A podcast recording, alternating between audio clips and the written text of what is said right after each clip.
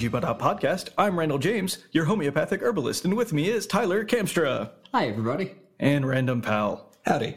All right, Tyler, what are we going to do today? Today, we're going to talk about healing. Uh, more specifically, we're going to talk about mundane medicine. So, if you're familiar with dungeon fantasy RPGs, D&D, Pathfinder, etc., you are familiar with having someone in the party who can cast healing spells. But beyond magical solutions to problems, there's also mundane healing, which is a topic that a lot of groups just overlook. Like, I have a cleric. Why do I need to know how to use band aids? So, we're going to explore today both the mechanics of mundane healing, how to make those mechanics interesting and useful, and how to make it a fun storytelling device.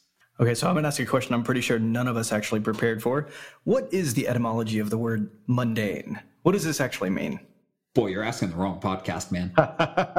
Etymology, I don't know that I could get there. For how we're going to use it in this context, it's mostly just not magical. In various dungeon fantasy games, there's a lot of healing that you're going to find that is not strictly magical, but also still not what we're mostly talking about. We are really largely going to be talking about how do I take the skill medicine usually and or some items and apply them to put hit points back on or perhaps fix conditions.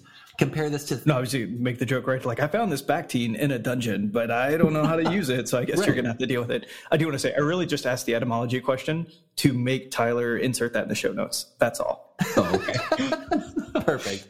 Well, That's and fine. so you know, speaking of Bactine, right? This is a thing that fighters do. They chug some Bactine as a bonus action once per short rest, and somehow this heals them. You have that sort of thing. You have your characters, well, not generally characters, but some some monsters will have things like regeneration, all of these things that are just supposed to represent a a natural ability for a body to heal itself, which is not what we're talking about. We are really just going to focus on applied healing that doesn't come from a magical source. Okay, and so to you know shed some light what we'll do. We're going to talk about 5e we're going to talk about pathfinder 2 we're actually going to roll through what are the ideas that we can draw from a lot of different tabletop games. And then on the back end we want to pick our heads up and say like okay what were actually the good ideas and, and what could we leverage to make this more interesting? Yeah, exactly. We've done kind of a survey of a bunch of different rule sets to look at their options for healing unsurprisingly, the rules for healing are as diverse as the rule sets themselves. So every game will have a different answer to how healing works. Listeners are probably most familiar with 5th edition D&D, possibly Pathfinder 2, maybe some other rule sets if you've explored beyond those horizons. Since 5th edition D&D is kind of the staple baseline for a lot of people playing TTRPGs, let's start there. Open up your player's handbook, go to the playing the game section, using ability scores. We're all pantomiming, flipping open books. Imagine the sound of pages turning.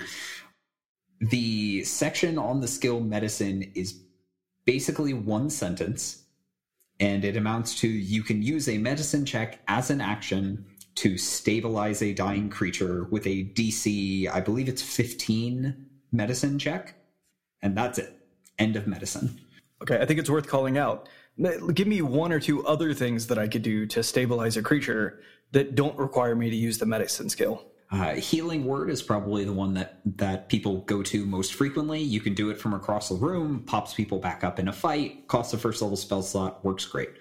You can also use a healer's kit, which doesn't require a check and uses the same action. So you pull out your first aid kit, you slap someone with a band aid, no check required, they are stabilized. There's also the spare the dying cantrip, which will stabilize people by touching them, but like healers kits exist. Why would you bother? Yeah, honestly, so, I think the biggest problem with the healers kit is the fact that you have to hold right click on them the entire time. It's just really time consuming. You're going to get pounced. Perfect. Uh, so the what we're really saying is the medicine skill very strong in 5e, super irreplaceable, right? oh yes, most essential skill in the game. um, okay, good. yeah, the the fact that the medicine skill in 5e is so useless is actually the impetus for this episode because this has been done right in so many RPGs to see the number one RPG get this so incredibly wrong and they just never even try to fix it it's not that hard, guys. So you say that, but it's interesting. It's not like they were good at it in previous editions either. I mean, you know, think back to 3.5. There was heal. Yeah.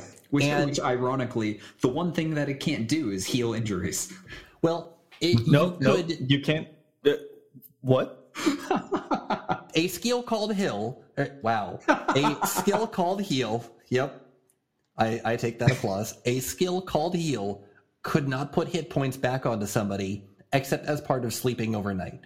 And in 3.x, when you slept overnight, you didn't get all your hit points back.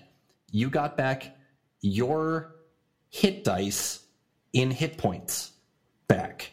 Mm-hmm.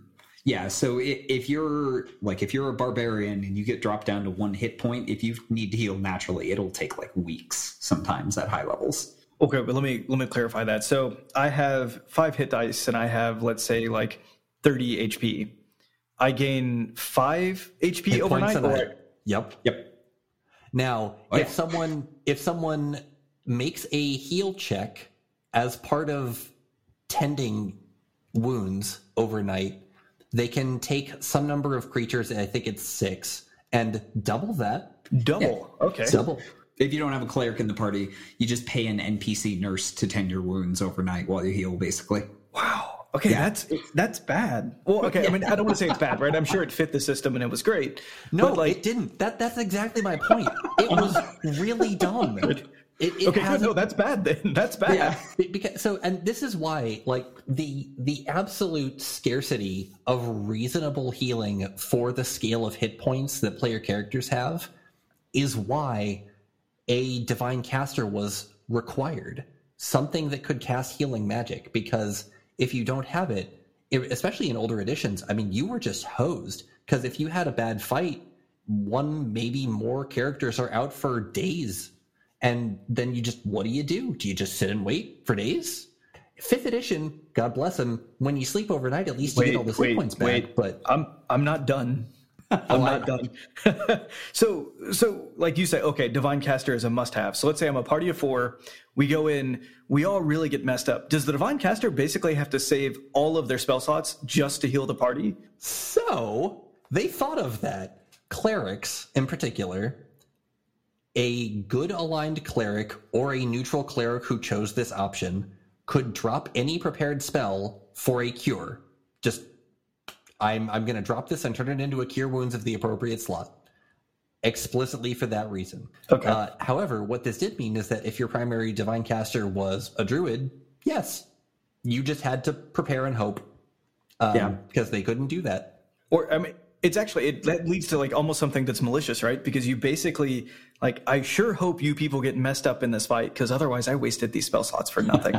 oh, and so th- there was an alternate class feature you could take. I am pretty sure this was PHB two. So what druids could do normally in the same way that clerics could drop for cures is druids could drop for summon nature's ally basically just borrow an animal at higher levels, borrow a dinosaur. It shows up for around a level and then leaves. And heals you. Could, you could drop that for spontaneous fast healing instead. That was a often selected option once it came out if your druid was your primary divine caster because otherwise yes you would run into exactly that issue um, also wands of vigor because yeah. wands of lesser vigor were goofy in 3.x, but we'll get to that. Yes, so the 3 5 answer to hit point restoration was always wands because a, a wand of a first level spell was super cheap. It cost less than half of a plus one weapon, and you had plus one weapons by like level three. So, yeah, you just basically have a stack of wands of cure light wounds that you'd go through to restore hit points instead of spending actual spell slots on it. But the heal, skill, heal skill in 3.5 was still useful for some other things treating disease treating poison treating specific uh, status effects like caltrops if you stepped on caltrops dc 10 heal check to uh, undo the status penalty from caltrops so there were some specific uses that made heal useful in ways that sometimes could replace magical healing because spells like remove poison and cure disease were expensive, and you probably didn't want to prepare those every day if you weren't expecting to run into something that's going to poison you or make you sick. So, heal was a very nice way to solve those problems without resorting to magic, without buying scrolls or potions or whatever, which got expensive very quickly. Now, Pathfinder First Edition built on those rules, basically copy pasted the core heal rules from 3.5 and expanded on them to add more options. Like eventually, they added higher DC heal checks that you could use to actually restore hit points. It took some. It, frustratingly large amount of time, but if you optimize the heal skill, you could actually restore a ton of hit points pretty quickly. So having heal was a good cheap substitute to dumping gold into magic wands. But you are dumping your it, like the opportunity cost of climbing the feat tree to get to that versus taking other things. Yes, exactly. Okay, so you're I, I don't want to say dooming a character, but you are kind of like, hey, yeah, this is yeah, this is your lot in life, and we all appreciate it. Yeah. Okay. So we've talked a bit about how three five heal, Pathfinder one heal could they couldn't really restore hit points, at least not until late in Pathfinder First Edition. They could treat medicine, or they could treat disease. They could treat poison. They could help you recover HP naturally. You can't do any of those things in fifth edition. There are a handful of monster abilities which specify that you can. I I may be remembering this wrong, but I remember there. I words are hard. I remember there being a few monster abilities that you can use medicine to remove some part of the condition or something like that, but the rules of the medicine skill itself don't provide that capability. So the only core function of the medicine skill is made outright useless by the existence of the healer's kit. Now, people will sometimes look at the medicine skill and say, okay, if I want to get into medicine and do non magical healing, I'm going to take the healer feat. So let's look at the healer feat real quick. So it has two functions. Function one is when you stabilize somebody with a healer's kit, which they've already acknowledged that the medicine skill is useless just by saying you have to use a healer's kit to do this. Instead of just stabilizing them, they pop up at one hit point which is pretty nice because that's kind of like using healing word on somebody. It does take your action, but that's besides the point. And then the second effect is as an action, you can heal somebody for some number of hit points, which is intended to be used in combat. Like somebody's really hurt, somebody's unconscious, I can restore a bunch of hit points, get them back into the fight. But the problem is it's 1d6 plus the number of hit dice they have. So it is a tiny, tiny, tiny, tiny amount of healing that it'll get them up from unconscious, but you have the first bullet point for that. And the difference between one hit point and like 10 hit points doesn't really matter after very low levels. So the healer feat is really frustrating. And if you can cast Healing Word, you're already better than the entire feat. And I guess just to be clear, like who's eligible to pick up the healer feat? Is this only available to a certain class, or is this a like an optional feat that anybody can pick up in lieu of no, it, it's just a feat. Like it's it's in the core rulebook. Anyone can take it. It sounds like when we think about opportunity costs, this would be pretty low compared to almost anything else available to you, unless you got handed this feat for free. Well, feats are really expensive in fifth edition. Like you're you're taking that instead of a potentially much better feat or an ability score increase, and the benefits really just aren't very good. Yeah, so this would be super low compared to anything else that we would consider taking. Yeah, absolutely. Like there is a fun abuse case where the thief rogue can use uh, their fast hands feature to use a healer's kit as a bonus action, but like even then, it's still not very good unless you plan on having your allies fall unconscious every turn. You're like, bonus action, stand back up, bonus action, stand back up every turn. Well, the good news is though that if you're using this, um, if they get hit again, they probably are falling down again, and therefore being able to do it every turn is probably beneficial. On the other hand, you know that's still expending a resource, and in fact, it's expending money, which is yeah, arguably... money has no value in five any, anyway. well, yes, and wonder how many times we're going to rant about that same thing. But I, I mean, you know, realistically, it's a boring way to play the game. I mean, I think that's the yeah. It's even even as this rogue abuse case, it's still not as good as healing word. And also, if you're a rogue and you're using your bonus action to stand somebody up, why aren't you using your bonus action for anything else cunning action can do? Yeah. All right. You at this point I'm sad. So tell me about a tabletop system that actually makes medicine that makes sense and makes the game better. So there are several. So I've got my big stack of books on the floor over here that I've been looking at all day, looking for uh, for various clues about how medicine works. Pick any RPG that isn't Dungeons and Dragons. The okay. short answer, like I'm, I'm going to pick one. You ready? Go for okay. it. Okay. Uh, uh, FFG Star Wars. Perfect. Okay, so in Final Fan in Fantasy Flight's Star Wars RPG, all three of the rule sets, the rules for medicine are identical. You make a medicine check and you restore some number of wounds based on the number of successes you roll. You can also reduce strain, which is the like I'm tired bar, and if you get a triumph on the roll, you can uh, you can heal severe injuries, which are like I have a broken leg, I have a broken arm, uh, I've been temporarily blinded in one eye, things like that. So medicine is very, very effective and very, very important. And like there, there, are huge numbers of specializations around medicine in the game. Your character could just be a doctor in space, and that could be your whole deal. Like I heal people and I go on wacky adventures with my friends in my spaceship. sorry, I, I mean, like I have the Star Trek, and it's like, damn it, man, I'm a doctor, not a miracle worker, like that sort of. That's know. about right. Yeah. Uh, there is also one interesting mechanic which I want to come back to later when we're talking about like adapting stuff to other places. In Fantasy Flight Star Wars, if a character is more severely injured, it actually gets harder to treat them. So. Uh, you have this concept of a wound threshold, which think of it like your hit point maximum in 5e if you're below half of your wound threshold, it's pretty easy to heal you. If you get in the the bottom half of your wound threshold, it gets harder. If you're you're like basically out of hit points, which is like I am barely still conscious, it's really really hard to heal you. So like you want to treat people's injuries as quickly as possible after you get out of a fight or whatever because the more severely injured they are, the harder and harder it gets for them to come back. That's actually that's a really interesting idea that I've I've literally never considered. Right, we think of HP as being this linear thing where yeah, five points of healing leads to five points of improvement on HP.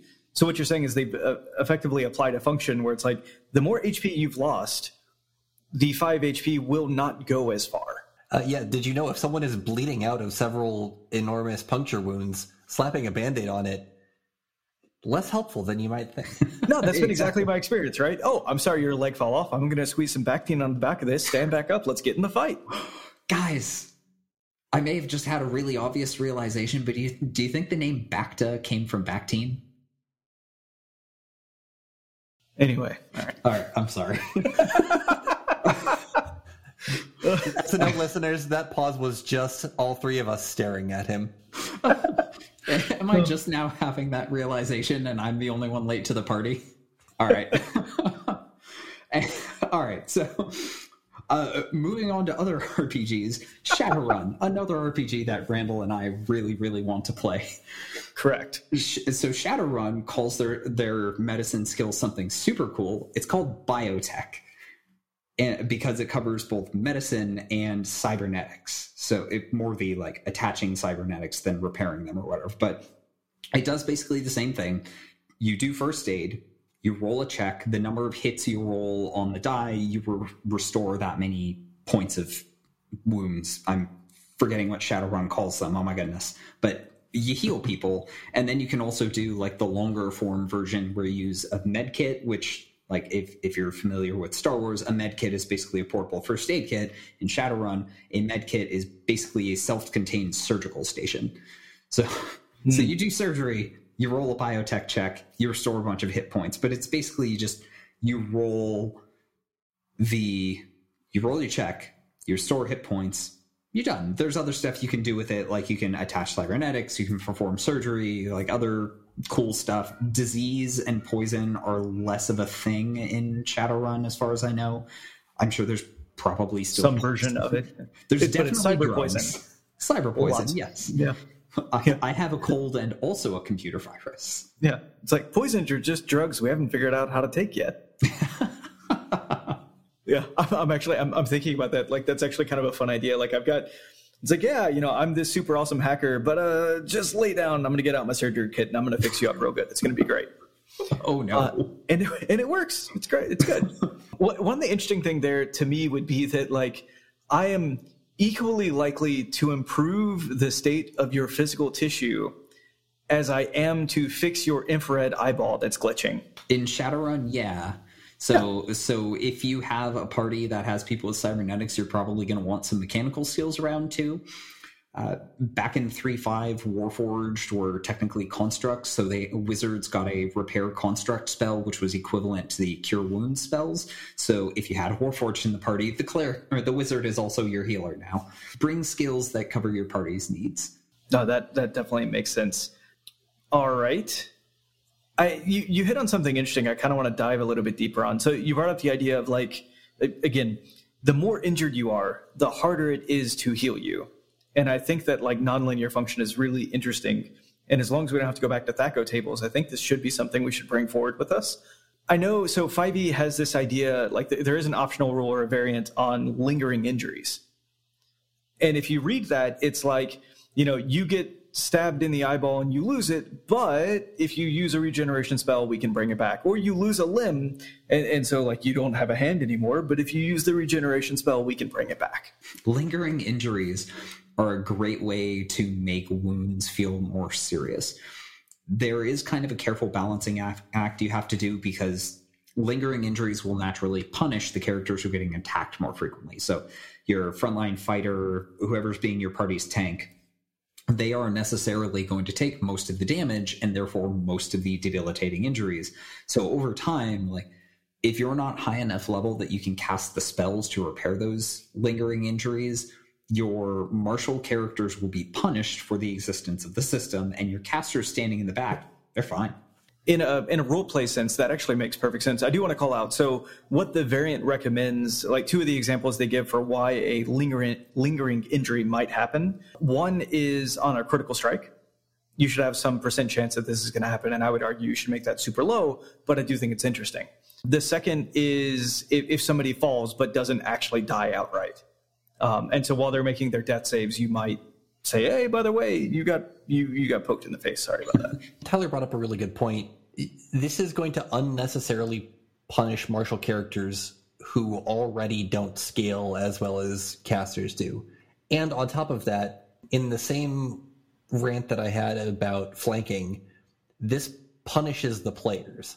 You're never going to deal a lasting injury to a monster or maybe you do, but even if you do, it's only going to matter until you kill them, which you're already in the process of doing anyway. I was going to say death is pretty, you know.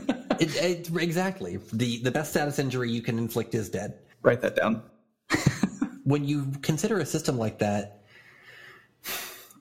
you really have to set the expectation with your players that like hey we're gonna be doing this. It's gonna be harder for you. Is that something you guys are to enjoy? Because if you don't go in with that social expectation you're just gonna have unhappy players. And in particular you're you're already taking away from the people who already get the short end of the stick. I definitely like the thought of bringing in some way to make it so that yeah the further down you are then maybe it's a little bit harder. And while we can maybe borrow a mechanic from fourth edition that I, I think is maybe a variant, but not really um, in fifth edition, which is the bloodied mechanic. This is a, a thing that most DMs will still describe anyway, because I think one of the books talks about describing, even if it no longer is a keyworded mechanic, bloodied.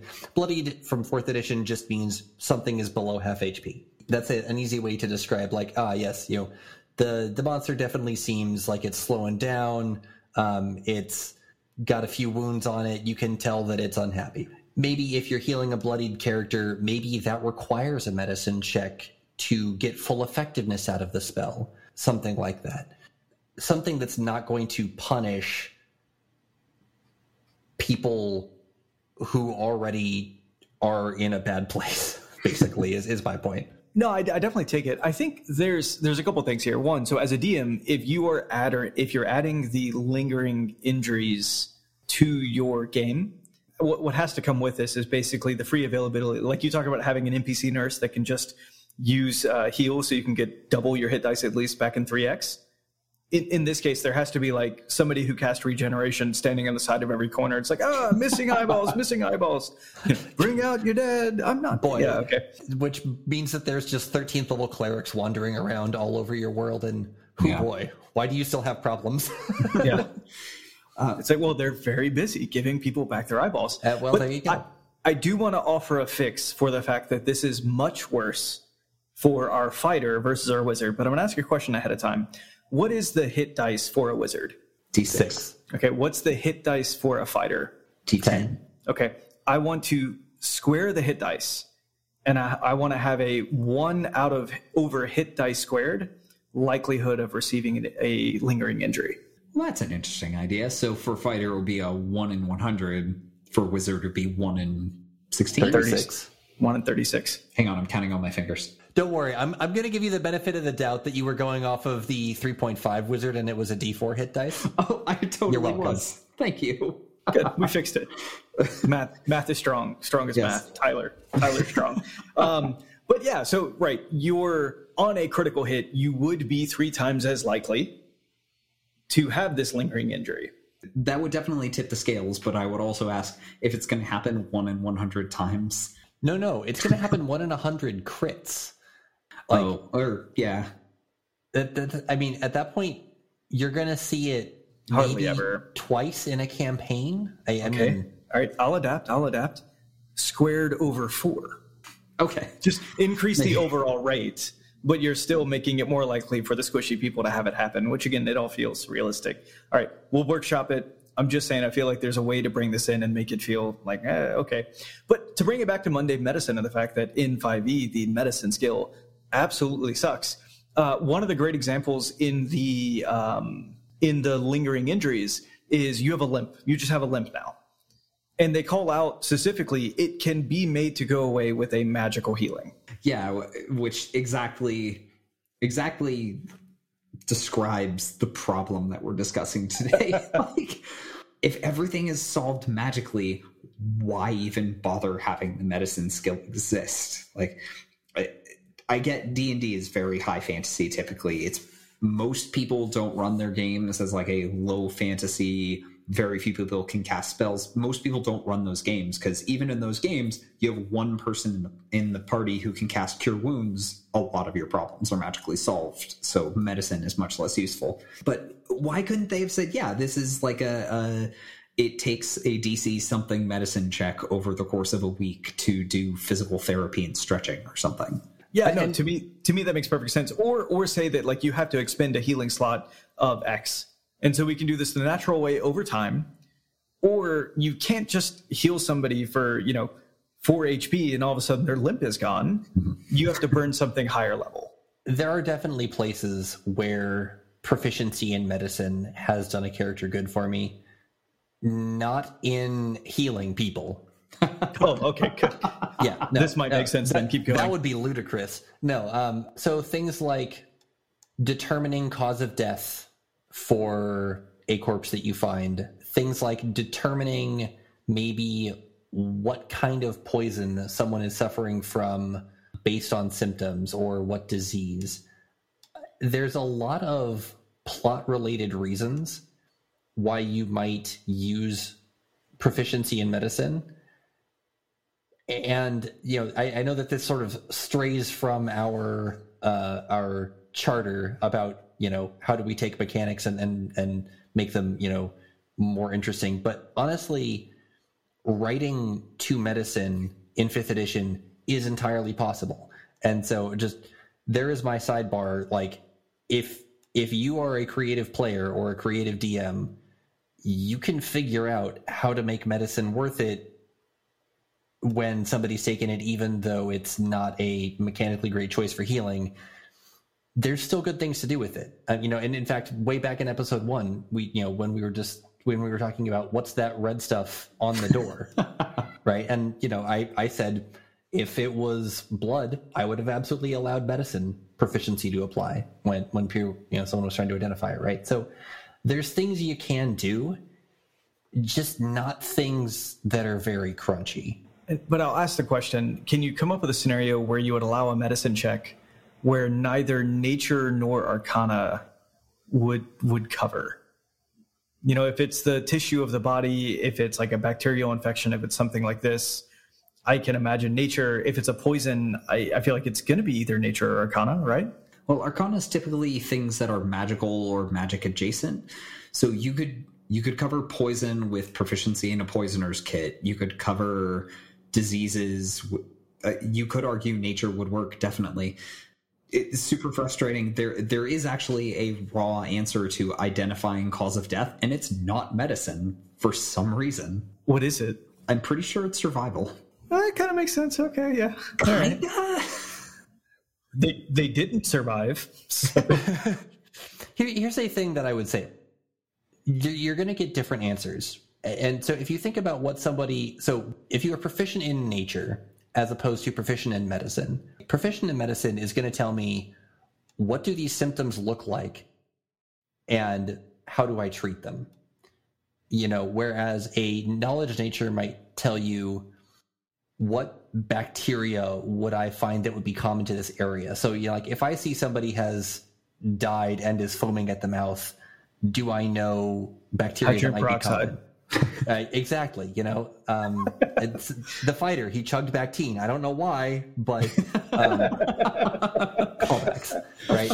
So there's really this leans heavily on the improvisation skills of the DM but that's one of the things that I highly, highly recommend that you practice and get good at if you are going to DM is don't just think, you know, don't be tied to, especially in pre-written modules, you know, you'll often have things like, uh, if a player succeeds on a DC 15 Arcana check, they will know that blah, blah, blah, which is great. But, you know, what if somebody doesn't make that? Or, or what if, you know, somebody doesn't have that skill? Well, then what could you do to get them close using what they have? Because no one is going to enjoy not finding out something just because they didn't roll well or just because they didn't optimize a in a way that would be useful in this particular case. So if you can figure out something to make the skill useful like medicine, that's going to end up feeling really good for them. Okay, so I kind of want to put a bow on the complement part of this complement sandwich that we're giving the medicine skill. Pathfinder 2 has a lot of good ideas for what we could do with medicine, right? Yes. Medicine is one of the most important skills in Pathfinder Second Edition.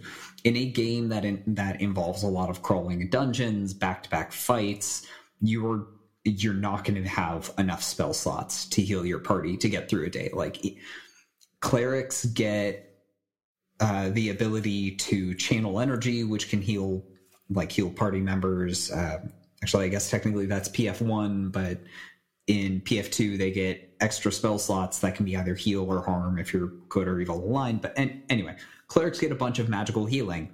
Still not enough. You're gonna need medicine, and there's this whole expected mechanic that that's not really called out in the rules intentionally so maybe but the basically the way it works is you have a fight after a fight everyone takes a break for a minute. Like people spend 10 minutes refocusing to get back their focus points. Uh, somebody goes around and uses medicine to get everybody back up a few hit points. So this kind of post combat phase is really important to survival in pf2 but Beyond that, PF2 also does a really good job about spelling out a specific action for anything that you might want to do with any given thing. So for medicine, there's first aid, stabilize a creature, treat disease, treat poison, um, staunch bleeding. So like they they're very clearly enumerated. Like here is a thing you can do with this skill. Here's the things you can do if you're not trained. Here's the things you can do if you're trained here's how all of these things work. Like it's all very clearly enumerated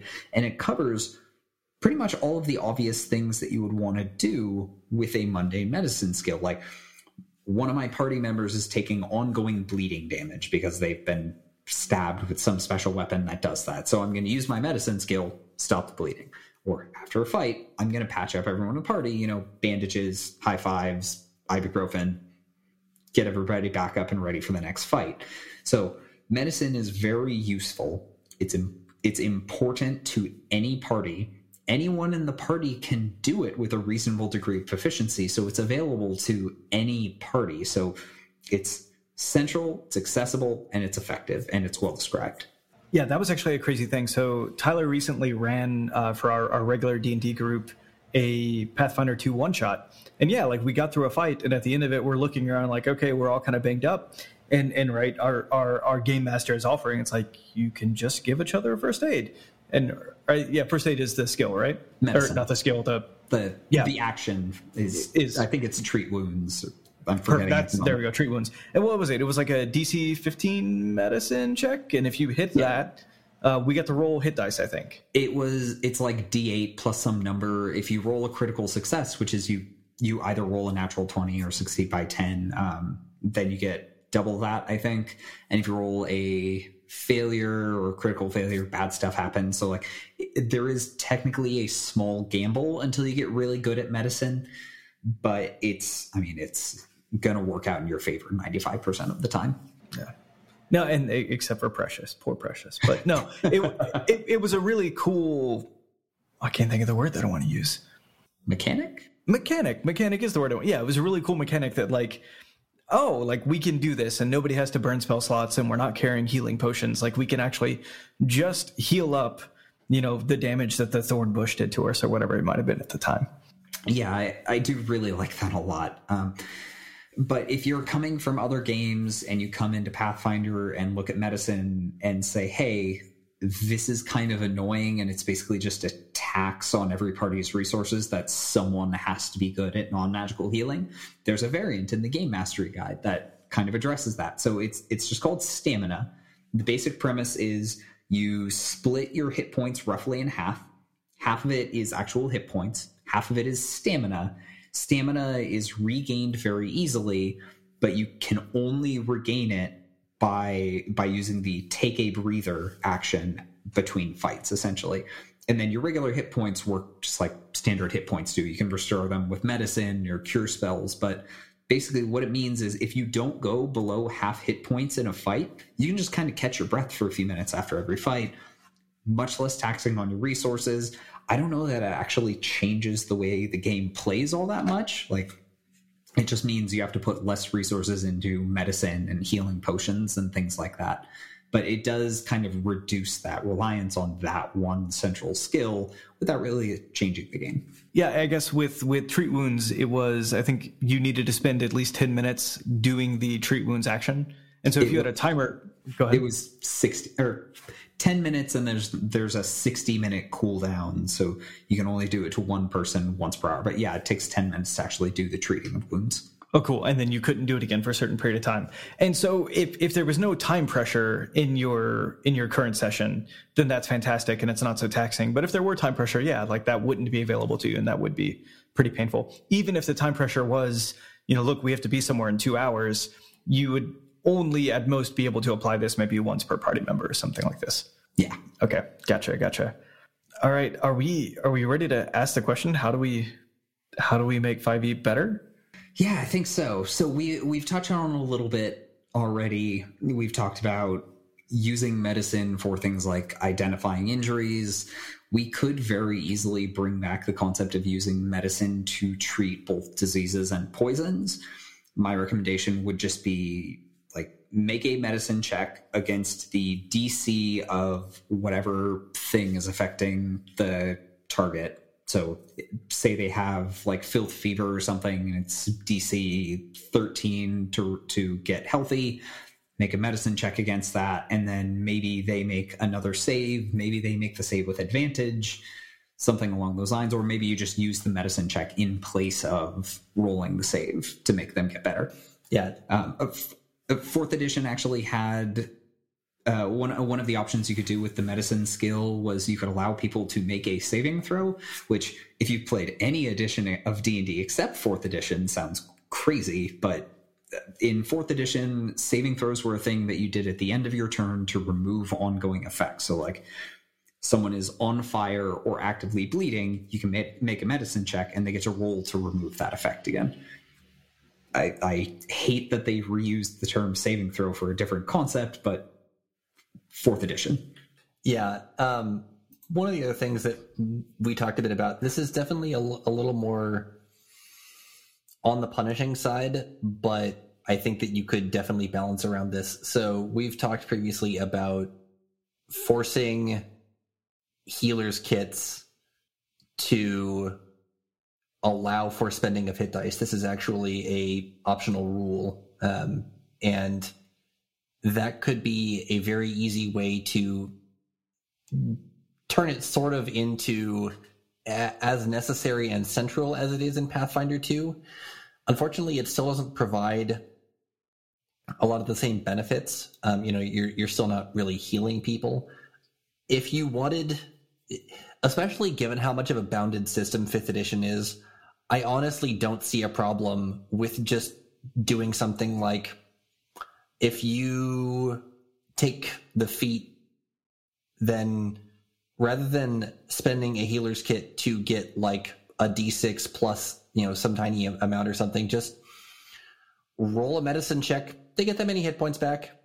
It's like it's not all that many, but it's still enough to make it feel like maybe this is worth it because you know if especially if you're considering like a, a first level spell slot, you're going to get back five hit points uh, maybe you know, you know, especially at, at original casting you're getting two and a half plus probably three so about five. But you know if you're rolling a medicine check particularly if you you know start stacking things like guidance uh, maybe you want to make this roll with advantage and then you know you're slapping like 15 20 hit points back onto somebody that's that's not going to really break anything and it's a really easy way to make medicine feel useful. No, I'd I'd want to play with those numbers a little bit because that like that seems like would be really really good at low levels and kind of fall off at higher levels. But I think the concept is really good. Yeah, yeah. I kind of I had an idea of like almost borrowing Pathfinder 2's like crit success success failure crit failure model, where like you roll a medicine check, and then we apply a modifier to your hit dice that you will then roll. So during a short rest, you can roll your hit dice. On a critical critical success medicine check that somebody else applies to you when you roll your hit dice, crit success, take max hit points. That would be cool. On a yeah, success, I, oh, go ahead. Oh, no, go ahead. No, I'm gonna say on a success, um, maybe you double the roll. Okay. Although that maybe maybe maybe Mac, yeah, that's that's not going to work out on average. okay, Math so maybe hard. Yeah, maybe on, on, on crit success, maybe you get double max hit points.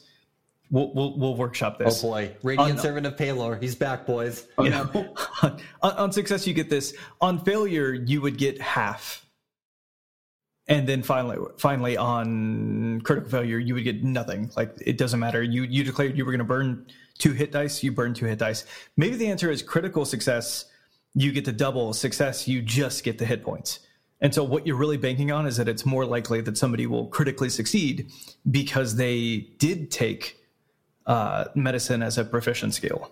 Fifth edition has always been really generous, so I think maybe applying a little bit of harshness is fine here. I actually, um, I, I like the thing that I talked about a little bit ago, where you know, let's say if somebody is bloodied, if you want to use even healing magic on them, you need to make a heal check to make it as effective. Um, and so, you know, let's say like heal check DC is uh 10 plus the number of hit dice they hit now that would end up scaling and possibly hard there is some target that you could find there and so like if you try and heal somebody and you don't succeed on that your your heal spell still goes off but maybe it's only 50% effective something like that. And so, I, like applying that not just to like spending hit dice, but actual healing um, would be a really interesting way to to work in that sort of uh, Final Fan. Nope, you made me do it too.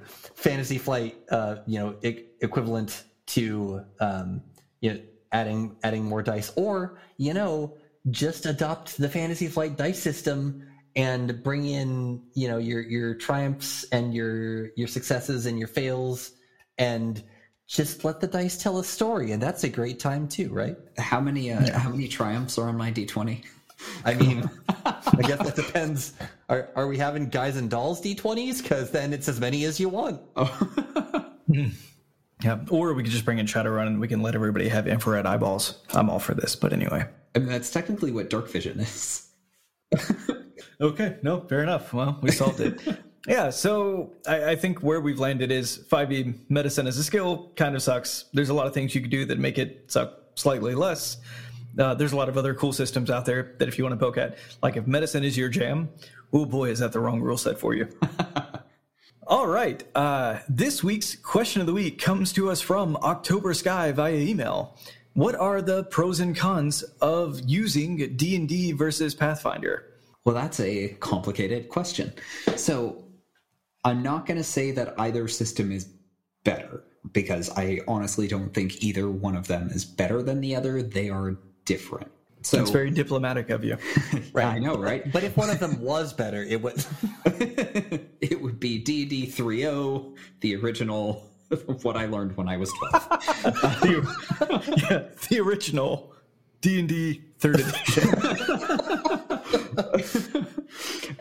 um, okay, so both of them have merits. The 5th edition D&D is rightly popular because it is accessible, it's playable, it's easy to learn. It's I won't say it's easy to master, but it's easily easy to become proficient in very quickly. And one of my favorite things about the design of fifth edition is most of the complexity is opt in. So there are in every class a handful of options which are inherently low complexity, easy to play, so they're accessible for newer players, for people who don't want to engage with the crunch too much. So that's like Circle of the Land Druid, Champion Fighter, Evoker Wizard. So those options that don't give you a ton of buttons that you have to push and manage. But there's also the way, way more complicated options in any given class. So on, on those same classes, like uh, Circle of Spores Druid, really cool, really fun, really complicated to play. Um, Eldritch Knight Fighter, really cool, really effective. You have to track a spell list, and then basically anything but evocation on a wizard is going to be kind of complicated to play because spellbook. Fifth edition is nice because you can opt into the complexity if you want to and still play alongside people who are playing those less complicated characters. So if you have newer people in the party playing with veterans, that's really appealing. If you have people who just don't engage with the crunch and prefer the play. I said crunk. Uh, weird. Um, if you have nobody, nobody heard it until you said crunk again. I just want to point that out.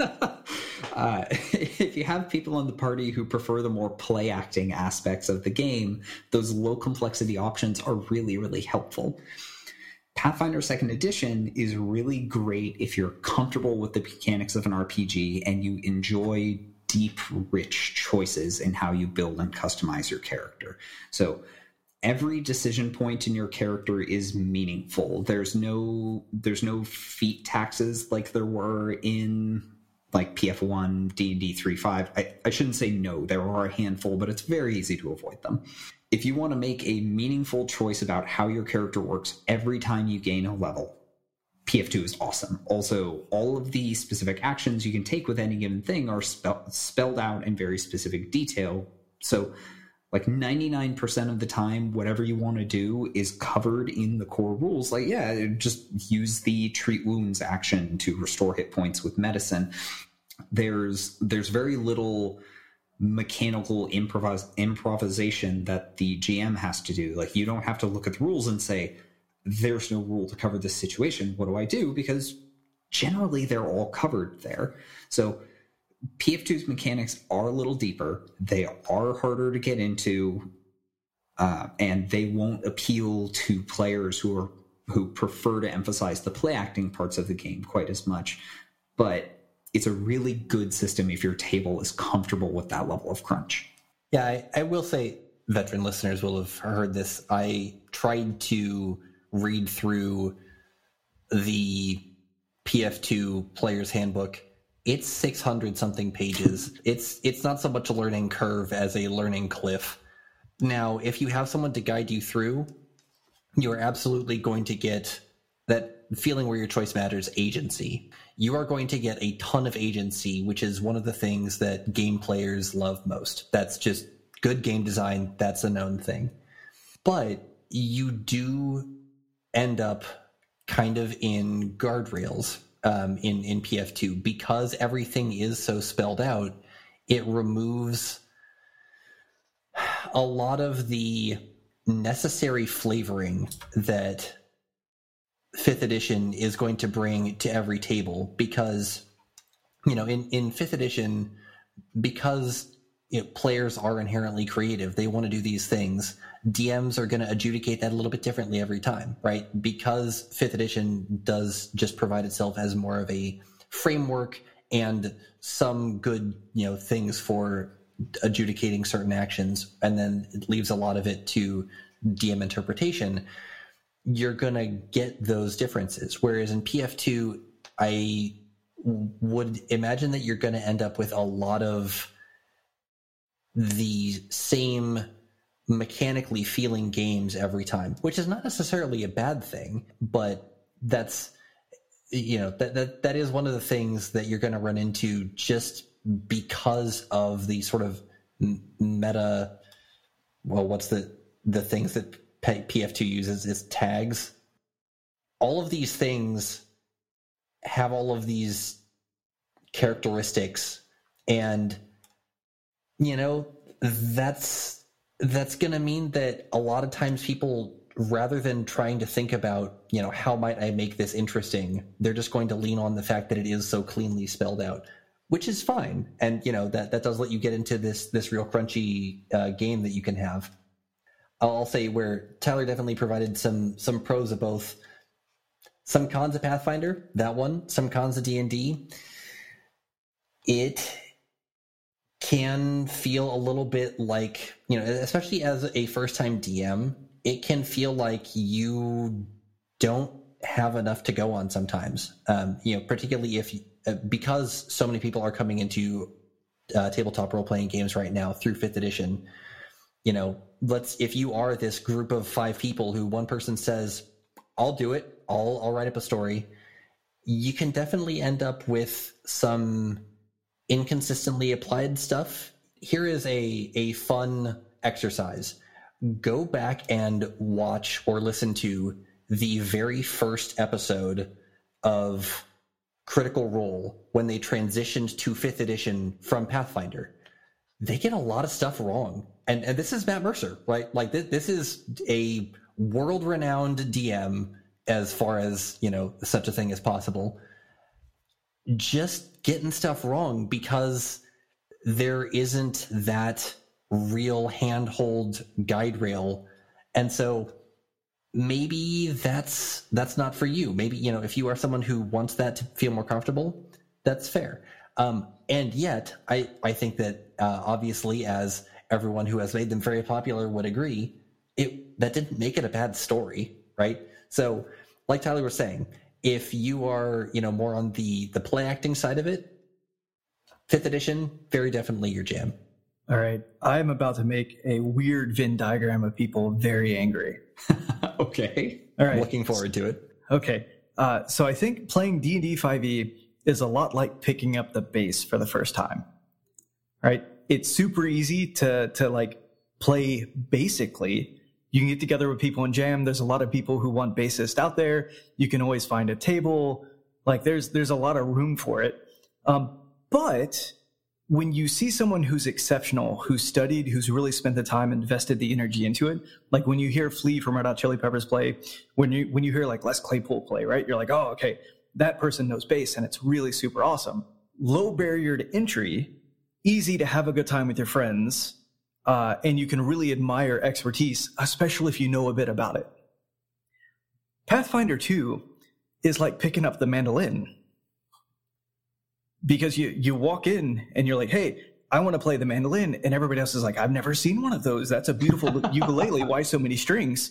And you're trying to explain, it's like, no, no, it's great. It pops up in a lot of music.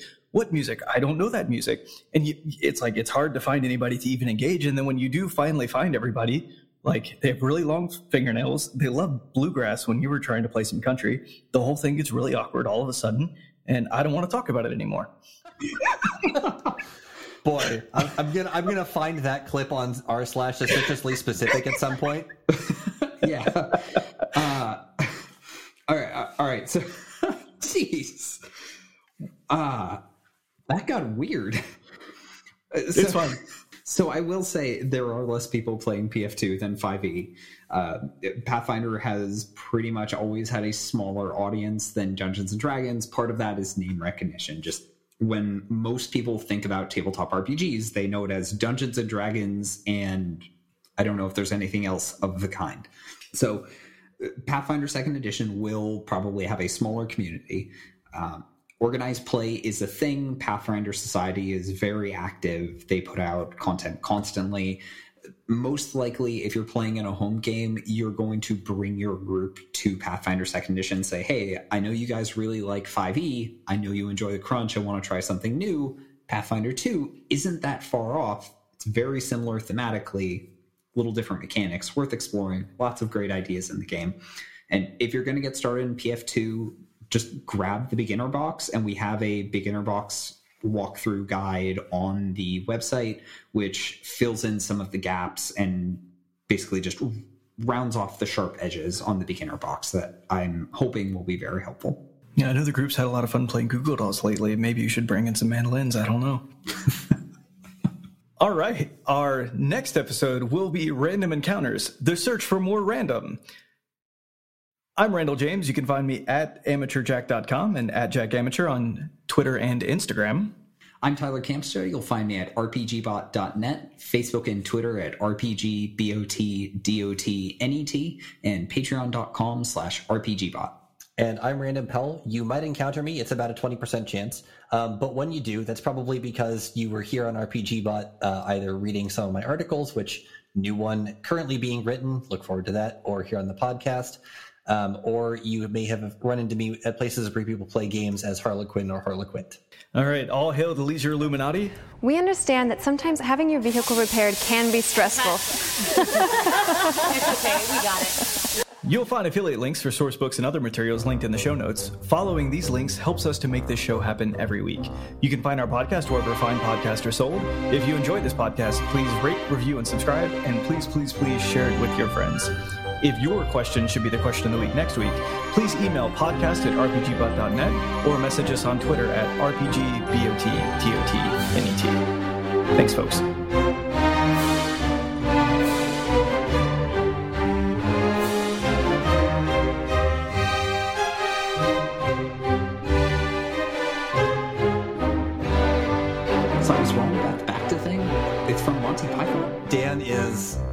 Probably the least qualified here to answer Star Wars trivia. I think I was just trolled by our producer.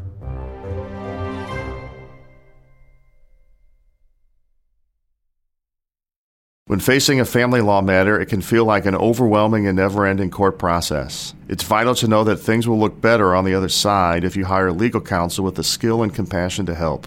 It's Stange Law Firm. We represent clients in difficult family law matters every day. Visit FamilyLawRepresentation.com to schedule your consultation. That's FamilyLawRepresentation.com. Stange Law Firm, here to help you rebuild your life. Stange Law Firm has an office in Wichita. Kirk Stange, 120 South Central Avenue, Suite 450, Clayton, Missouri.